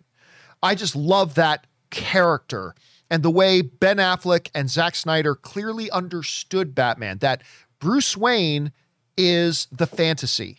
Batman is all that there really is. That Bruce Wayne died in the alley with his parents and the Batman was born. And now Bruce Wayne is just this facade. Whereas all the other movies, they really did portray it as, you know, he's still Bruce Wayne, but I take on this character at night to avenge injustice. Ben Affleck's Batman was completely different. He was Batman all the time, except for when he was putting on the act. And I loved that. Um, let's see what they do with the Battinson thing. Because, first of all, Rob Pattinson is a fantastic actor. Matt Reeves is a fantastic director. Rob, would I prefer a Ben Affleck directed and starring in Batman movie? Yes, I would prefer that. But if I can't have that, this is a great substitute. This is fantastic. Matt Reeves, so I'm really excited to see what they're doing. Where's your expectation right now for for Batman? And you know, we've it's been several months since we had the trailer and all that kind of stuff, but where where are you at right now with this? I, you know what? I think it looks terrific. I mean, it's it it it, it seems like we're getting the most grounded Batman. It like more so it's set more so in the real world even than I think. Well, maybe not. It looks more noirish to me. You know, it looks like almost a period piece Batman, which I'm totally there for. And I don't I I think it looks great. It's it's right up my alley. Um we don't know much about it really and I don't I don't quite know how the I don't yet feel what the take on Batman himself is. Like, is there going to be a voice, or is there going to be is how is that going to work? And I, I, but but what we've seen makes it look very intriguing to me. I'm really excited about it. Um, and it just seems like it's been in production for like five million years. But, oh God! But yeah. uh, I, I I can't wait to see it. When does it come out? Like 28, 28 or something? Yes, I think at this point that's where it's it's technically coming out in twenty twenty two. So let's let's see what happens. Yeah, I know. I, I'm I'm excited. I, it looks great to me. Um, you know, I'm not one of these people that's like, well, I don't like the cowl, so I'm not going to like the movie. I'm like, I I always want to wait and see. Show me the movie first, and then I'll decide whether I like it or not. All right, next up, we got uh, Ryan G's also writes, Hey, John, when you, my, try this again. When you, my top movie for this year with the drum roll, that was bad. Do a better one next, please. When you, my top movie for this year, let me try one more time. Hi, John. When you my top movie for this year with the drum roll, that was bad. Do a better one. I'm not exactly clear on what you're asking, Ryan. I apologize about that, man. Um, anyway, next up, James Argenta writes. Uh, just finished Superman and Lois episode seven. It is my. I still haven't watched this seventh episode yet. I, I got to watch it today. I was going to watch it uh, earlier, but I've just been busy the last couple of days, so haven't had a chance to see it yet.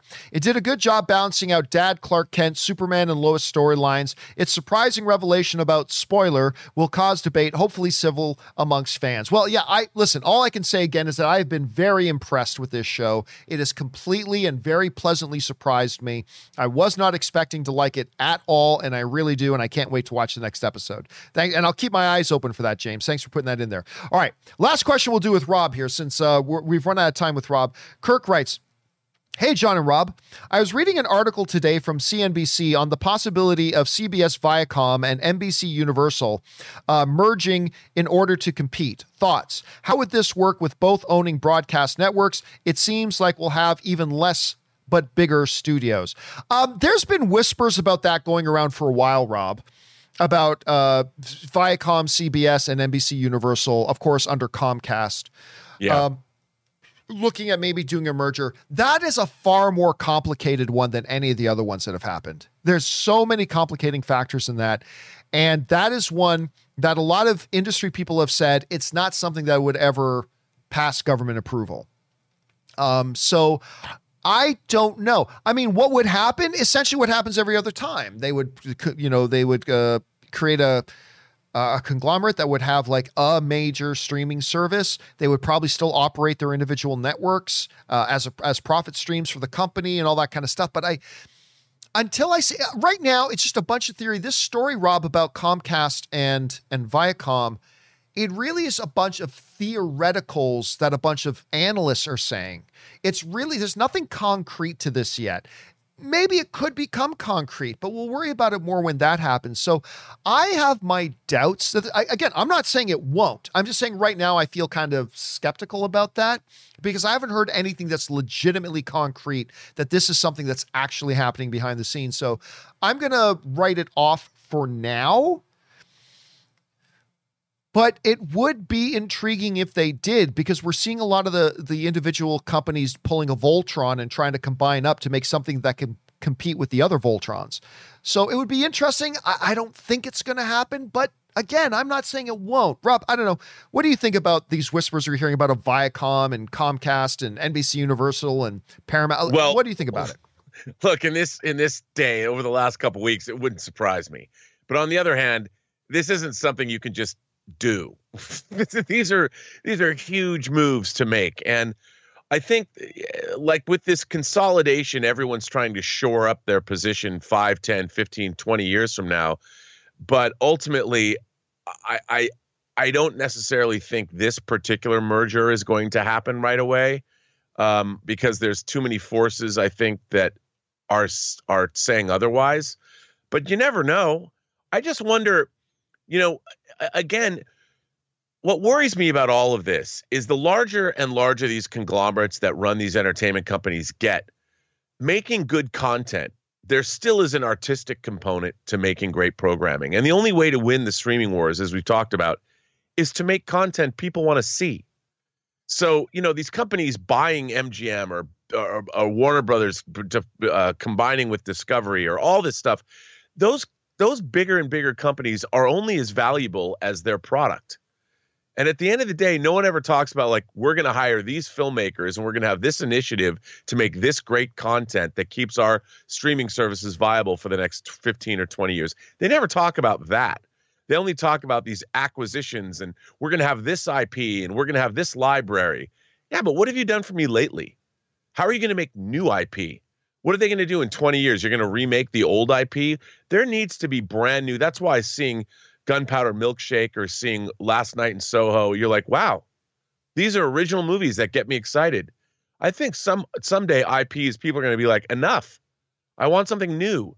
And I hope these streaming services, more than any other thing, start making great new original programming that we can get behind. So, you know, in 44 years, we can celebrate the release of whatever great new piece of IP that's going to create another phenomenon for multiple generations like Star Wars did.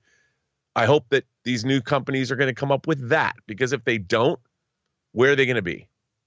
Well, I mean, I, I think you and I would both agree that we've been seeing some great content coming out of a lot of these uh, a lot of these Yeah, places. we have. So hopefully that remains a focus and they're able to continue on with that. Otherwise, it's like you said, it's all just going to be a lot of noise in the wind. Anyway, Rob, we know we've run out of time for you here today. Thanks a lot for being here. But in the meantime, where can people follow you and your adventures online? You can find me on Instagram at uh, Robert Meyer Burnett. Find me on uh, Twitter at Burnett RM, or of course, find me on my own YouTube channel, The Burnett Work. Rob, as always, it's a pleasure having you here, man. Have a good one, and I'll talk to you later. All right. See you later, man. Ladies and gentlemen, the one and the only, the great Mr. Robert Meyer Burnett. He'll be back, of course. But for now, we still got a few minutes left here, guys. Let's keep on going through your live comments and questions, shall we? We're going to pick up things up here with Hot Rod Todd, who writes, I just wanted to say that I took your advice of if it feels wrong, get it checked out. Yes, I remember saying that. And I found out I've been dealing with a kidney stone the last several days. That does not sound like fun at all, man. Uh, thanks to your show and Rob's, you made the four hours in the waiting room go by a lot faster. Well, yeah, so this, of course, came from uh, a couple of months back. I guess it's getting to be a couple of months ago. I started having some pain in my leg and it got worse and worse and worse. And I thought I had just pulled a muscle. But I started to suspect a DVT or a deep vein thrombosis because I kept hearing other people talking about. It. My mom dealt with something kind of similar to that uh, a year and a half ago or so. So finally, one night I couldn't take it anymore. I was in a lot of pain, and I went to the hospital like midnight. And it turns out, yep, there was a clot in the leg causing a deep vein thrombosis, which in and of itself isn't serious, but it can become something serious if it gets loose and travels to your lungs, and you can develop a pulmonary aneurysm and just not good stuff and uh, but they gave me you know they took care of me and and i'm good now. So yeah my my encouragement because i know as guys because my thing for the first few days was ah it's just some discomfort. Tough it out kid you know?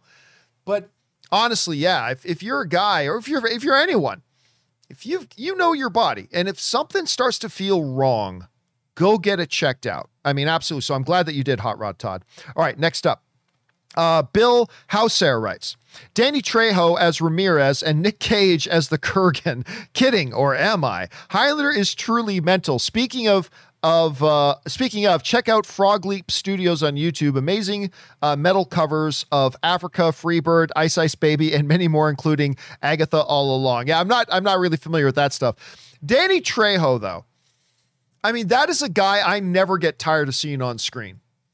I mean, he even had a little bit of a recurring character in The Flash uh, as a time, a future, a, a time traveling future kind of uh, bounty hunter dude. And I really, really liked him in that. That he eventually loses his powers, but I love him in that. Somebody told me how old Danny Trejo is the other day, and I can't remember how old he is, but I remember, um, I remember it really shocked me. Danny Trejo is almost eighty. He's seventy-seven years old. And you know, he's always had this really rough looking um exterior kind of grr kind of man image. But I'll tell you what, even though he's always had that kind of he's always had an older look, I think he looks fantastic for 77. Like I I think Danny Trejo looks amazing for 77. And I mean, you, you're again once you start getting into um, you start getting into watching him in Flash, you can tell he's getting older, but he still looks great to me. Man, if I was putting together a movie or TV show or something like that, and I had a character that even remotely would fit a Danny Trejo, I would put Danny Trejo in anything, anytime. Sign me up for that, man. Sign me up. All right, next up, we got Omega Red writes. Hey, John and Rob, who's not here. I'm happy to see Angelina Jolie is back doing action films. It feels like forever since we've seen her in these types of roles. What are your favorite Jolie movies slash performances? Mine are Gia, Girl Interrupted, Salt, and Wanted. Sequel, please. Yeah, I listen. I, a Girl Interrupted is the one she won her Academy Award for. So I mean, you obviously you got to look at that one when you're talking about Angelina Jolie for sure. But I'm not going to lie. My favorite Angelina Jolie is actually Wanted. Now, I know not everybody loves Wanted. I, I get it. Some people's like, really? Cloth weaver foretells the future, the loom of fate? Really? I get it. I do.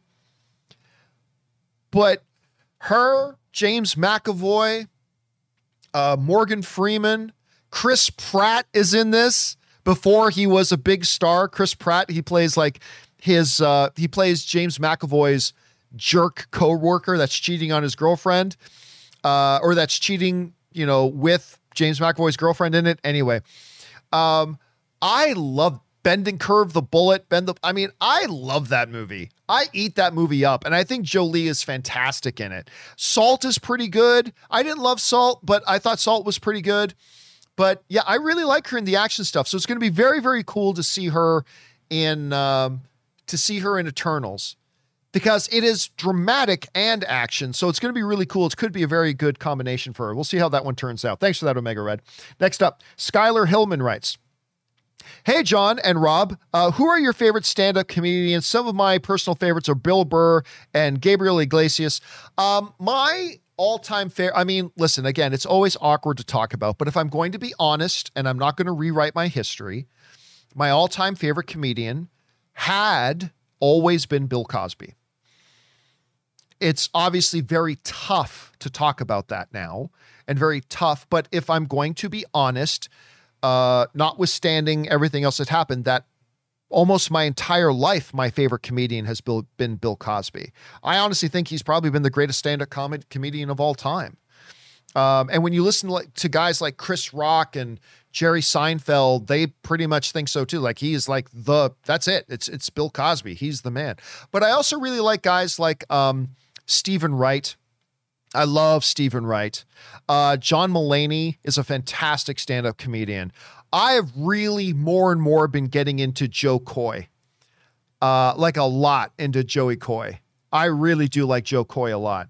Uh, obviously, then you go back. If you, I still go back and rewatch some of the old Richard Pryor stuff. Richard Pryor slayed as a stand-up comedian, like absolutely slayed. And then you go your your old your old uh, stand-up classics like Eddie Murphy stuff, whether it's Raw or Delirious or things like that. But yeah, I mean, there's just so many, so many really, really good ones. But yeah, a couple of my more recent ones that I've really been getting into lately are John Mulaney and Joey Coy.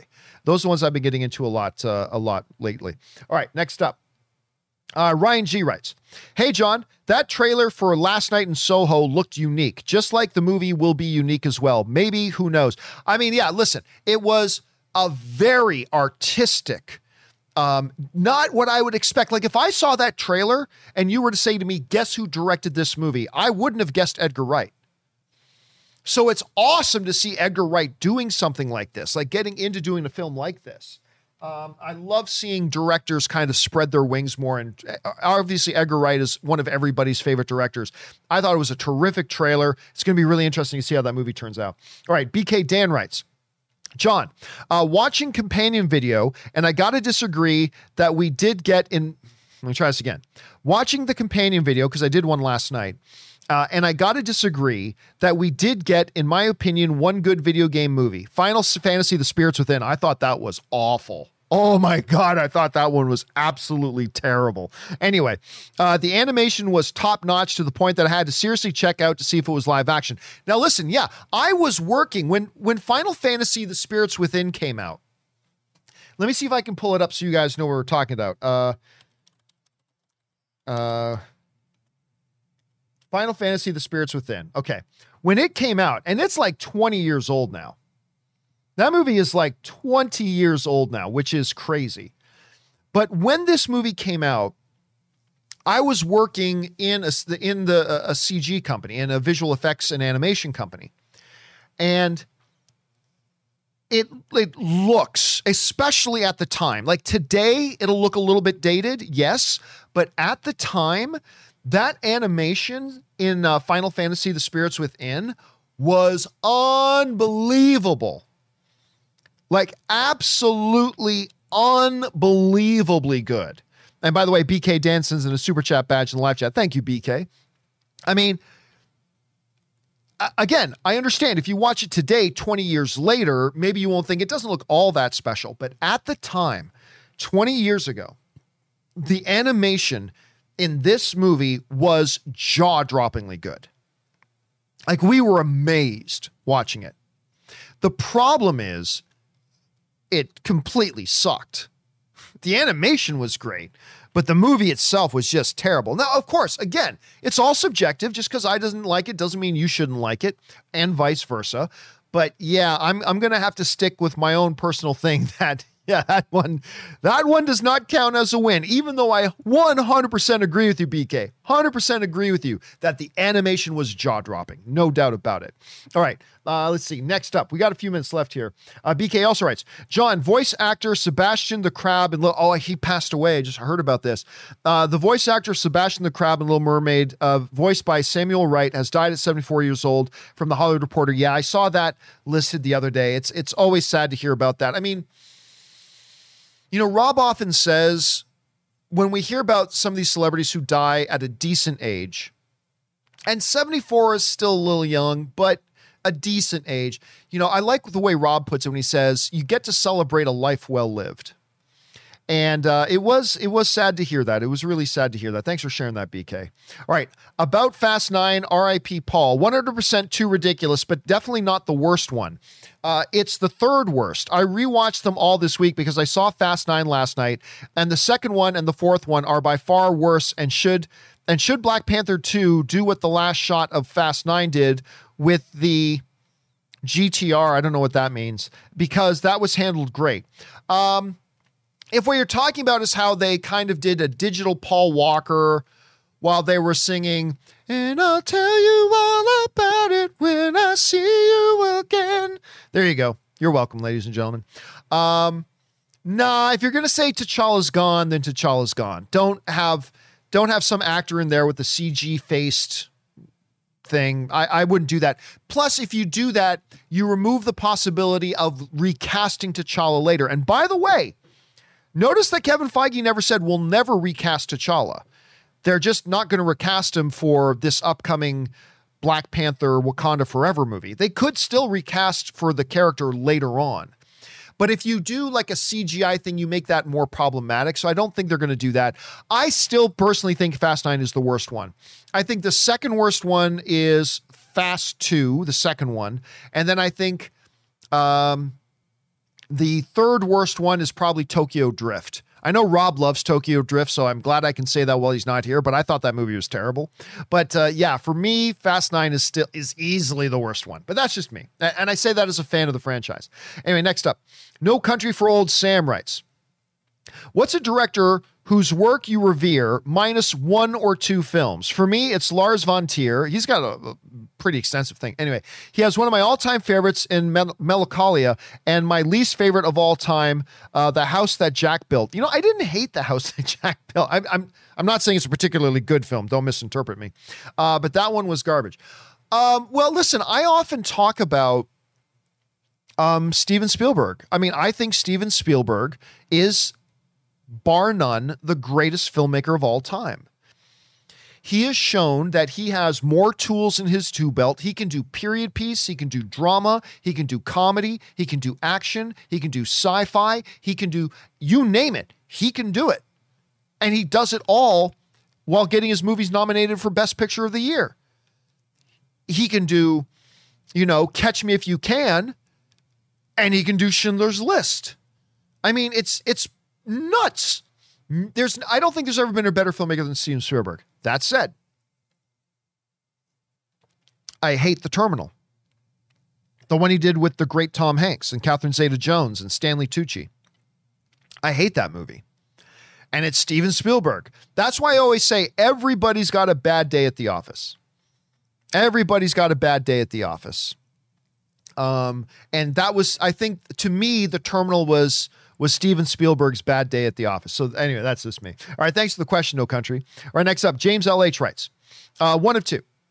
From the dawn of time, we came, moving silently down through the centuries, living many secret lives, struggling to reach the time of the gathering, when the few who remain will battle to the last. No one has never, no one has ever known uh, we were among you until now, Highlander. Uh, here we are, John. You are hearing Cor- uh, Connery's voice. Like you, I've been a fan of Highlander since I first watched it in 1986. I love the casting of Henry Cavill. Also, different subject, but have to mention, John. Uh, uh, looking forward to May 28th and the return of Lucifer. Oh my God! First of all, that it is one of the greatest pieces of movie news I have ever had the privilege of reporting. Number one is still when they announced that Star Wars was coming back and that Disney had acquired Lucasfilm. That to me is the number one piece of news ever. Maybe number two was Ben Affleck cast as, as Batman, because I love that. But like I said, if God had a kitchen where he went in and mixed up movie news for specific things, if God himself had walked into a kitchen and said, I need to make up some movie news today that'll give that John Campea kid a boner. Well, he did it. Henry Cavill in The Highlander. Done. Instant Viagra reaction without the Viagra. It, it that's I mean that's just it for me. I mean Henry Cavill in The Highlander. One of my top 10 all-time favorite films with one of my favorite movie stars today. Check check check. Sign me up. Um but yes, Lucifer finally coming back. We're finally getting the second half of the newest season. And then, of course, we're going to be getting another season of that um, after that as well. But I'm very, very excited. You guys know Lucifer might be my favorite thing on television right now. I love this show deeply. Uh, it is one I didn't think looked very good. I was a little bit late to the party because I didn't think it looked like it was worth watching. I have fallen in love with the show. Tom Ellis playing Lucifer Morningstar is probably my favorite character on TV right now. Cannot wait for this thing to start back up again. All right, next up, uh, we've got uh, Man of Steel is a masterpiece, writes Henry Cavill is my favorite Superman, mine too. Uh, and I love Man of Steel. With Discovery buying Warner Media over under 40%, this means that we might have a higher chance of still seeing a proper Man of Steel 2. I seriously hope we'll see one. Honestly, I don't think it affects it at all. I I I because right now we have no idea what the heads of Discovery are going to do. It's all going to be a, a, part of who do they appoint as the new leaders of Warner Media? Because it's not going to be Jason Kilar. Jason Kilar, who is the current CEO and chairman of Warner Media, he's going to be out. We already know that. So a lot of it will have to do with something we don't know the answer to who do they put in charge of Warner Brothers? And we don't know who that's going to be. So right now, I'm going to say it's a push. Listen, if you ask me right now, I still believe there is a decent chance we get a Man of Steel 2. I really do. I mean, yeah, they're bringing in, they're doing this Black Superman movie, and that's fine. But obviously, that's going to be a separate universe, much like Robert Pattinson's Batman is going to be a separate universe, which means the door is at least still open for Henry Cavill to continue to be Superman in the core DCEU. I'm not saying they're going to do that, but I'm saying I believe the door is still open for it. So I would probably say I would still maybe I wouldn't take over 50%, but I'll I'll take the over 40%. Again, I'm not making a prediction. I'm just saying I believe the opportunity is still there, and I think they can. As far as discovering taking over, it gives absolutely no influence over it right now because that's still a couple of years away. And once they do, it'll all depend on who they make the head of Warner Media. And hey, maybe Henry Cavill's manager becomes the new head of Warner Media. And if that happens, guess what? We're going to get a Henry Cavill you know, Man of Steel too. So I don't know. We'll have to wait and see. But it is something we'll keep our eyes on, man. It's definitely something we'll have to keep our eyes on. All right. Next up, uh, we've got Ryan Loner who writes. So F9 introduces a main character's close relative out of absolutely nowhere, brings someone back from the dead with barely any explanation, devolves into nonsense science and physics even more than usual. Damn it, who let J.J. Abrams write one of these? Oh, believe me, J.J. Ab- Abrams is like, uh, he's he's Quentin Tarantino. J.J. Abrams is Quentin Tarantino compared to what we get in Fast Nine. And by the way, yes, I'm just going to say this: the return of Han, which you guys know is what Robert Meyer Burnett has been looking forward to more than anything else in movies is the return of Han. There was absolutely no actual explanation given to his return. They try to do an explanation, and I turn around I'm like, what the hell did that mean? And it's like, I have no effing idea what that was supposed to be. I have no, so they kind of show something, but it's like they actually didn't actually explain anything. So it's like, okay, I guess Han's back because reasons, I guess. I know they so botched the return of Han. It was uh anyway.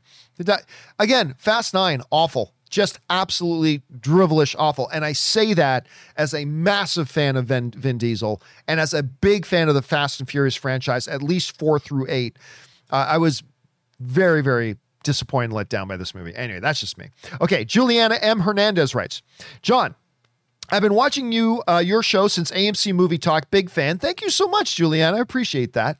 Do you believe there could be a uh, a Cal Kes- Kestis show for the character on Disney Plus, uh, or a feature in one of the shows? I would love to see Cameron Monaghan play the character live.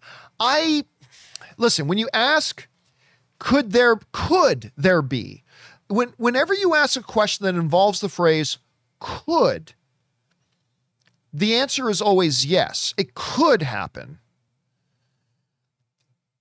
Will it happen? Don't know. Now, listen, going into the Mandalorian season two finale, remember, I and a lot of other people thought there was a chance that the Jedi that shows up at the end of Mandalorian, this is before we saw the final episode, but there were a lot of us who thought there was a chance Cal could have been the Jedi maybe that shows up and saves Baby Yoda. Now, of course, we also said it could be Luke Skywalker because Luke Skywalker made sense, but we also said that Cal was one of those possibilities.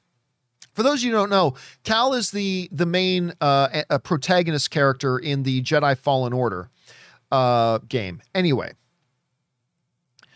so could they? Well, they could. I don't know that I'm expecting it though. Now, then again, the game was very big and very popular and was a huge success for them.